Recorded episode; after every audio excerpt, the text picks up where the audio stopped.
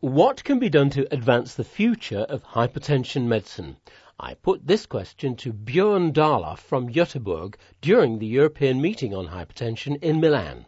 I think there are three major areas that we, we uh, need to investigate. That is to new ways of measuring blood pressure, and I'm thinking in particular about central blood pressure and uh, its predictability for outcome and also what it can, uh, so to say, perform in terms of being a measure of, of efficacy of drugs, and then, of course, efficacy in terms of outcomes. The, the other area is uh, the goal blood pressure. I think we don't have enough data on that. We have mainly retrospective analysis of already performed studies, which have, could have a bias. And, and, we need randomized prospective trials to look at particularly systolic uh, pressure and, and, what is the optimal goal in, in the individual patient. And the goals may vary depending on the patient group. Yes, I think we have several patient groups that could vary. It could be patients with coronary heart disease that have been discussed all the time as maybe being susceptible to uh, a J-shaped curve where, where a lower pressure could be detrimental. Some believe in that, some believe not. We have no, not really a prospective trial on that. What sorts of things do you think are going to come out of investigating central pressure? I mean, we already now know from smaller studies uh, that it seems to predict target organ damage and outcomes more precise or mm, uh, better than the brachial pressure. On the other hand, the brachial pressure have been so much investigated in terms of, of epidemiology and outcome studies uh, in relation to outcomes. That, be, that is the basis for, for everything we do. So we need to do a study where the goal of treatment is to reduce the central pressure instead of uh, the brachial. And in terms of clinical outcomes, what sort of benefit do you think might come from measuring central pressure and basing research on this?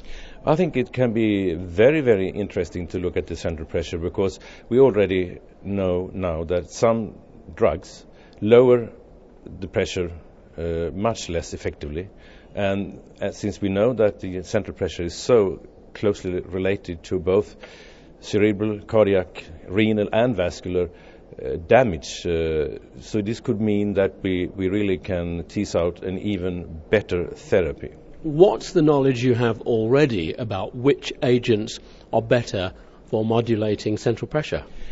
It seems definitely uh, that beta blockers have uh, the worst effect on, on, on, central blood pressure. And uh, it's actually those that have uh, shown the least efficacy, at least against stroke.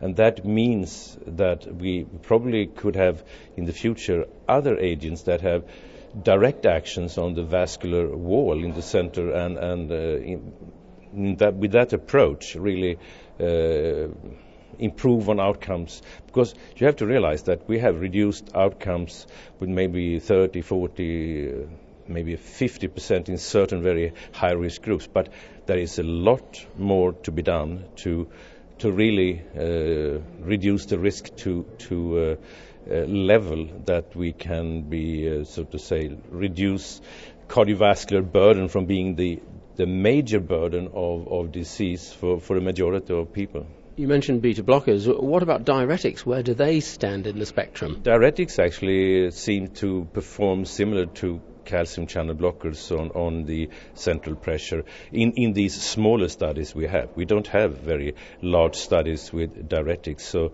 and I think that the, the hope is that um, better modulation of uh, the renin-angiotensin system might have a, uh, an even larger effect than anything else. But that is still to be proven. So, your favourite agents so far are what, and how do you think these might change with research? I think that we, we still have more work to do on how to optimally modulate the renin-angiotensin system. I mean, we had the first generation was ACE inhibition, the second was ARB.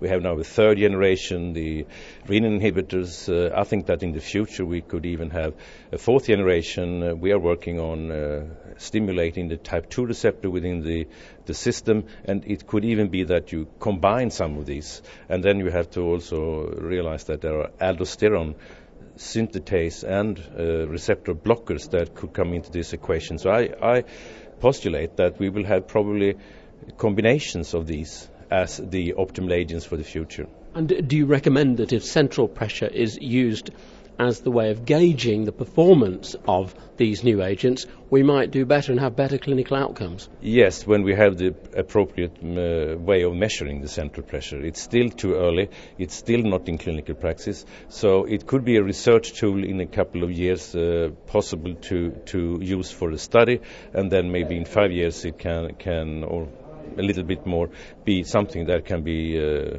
moved into clinical practice. What about target blood pressures then? Because that's an area you also think needs to improve. I mean, we, the guidelines are telling us that, uh, and that is, of course, a, a, a compilation of all the uh, relevant studies done.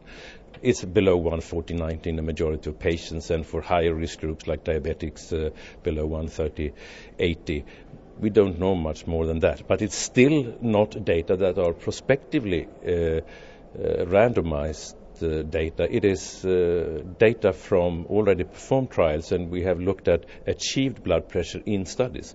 And, and then we don't really know if the patient is responding well, and that's, that's why they are at the lower pressure, or if they are at the lower pressure because something else is, is, is happening. I mean, we know that patients with other disease, more diseased patients, have lower pressures also. That was Björn Dahlöf from Sahlgrenska University Hospital in Göteborg, Sweden. For Esh Online Audio News, I'm Peter Goodwin.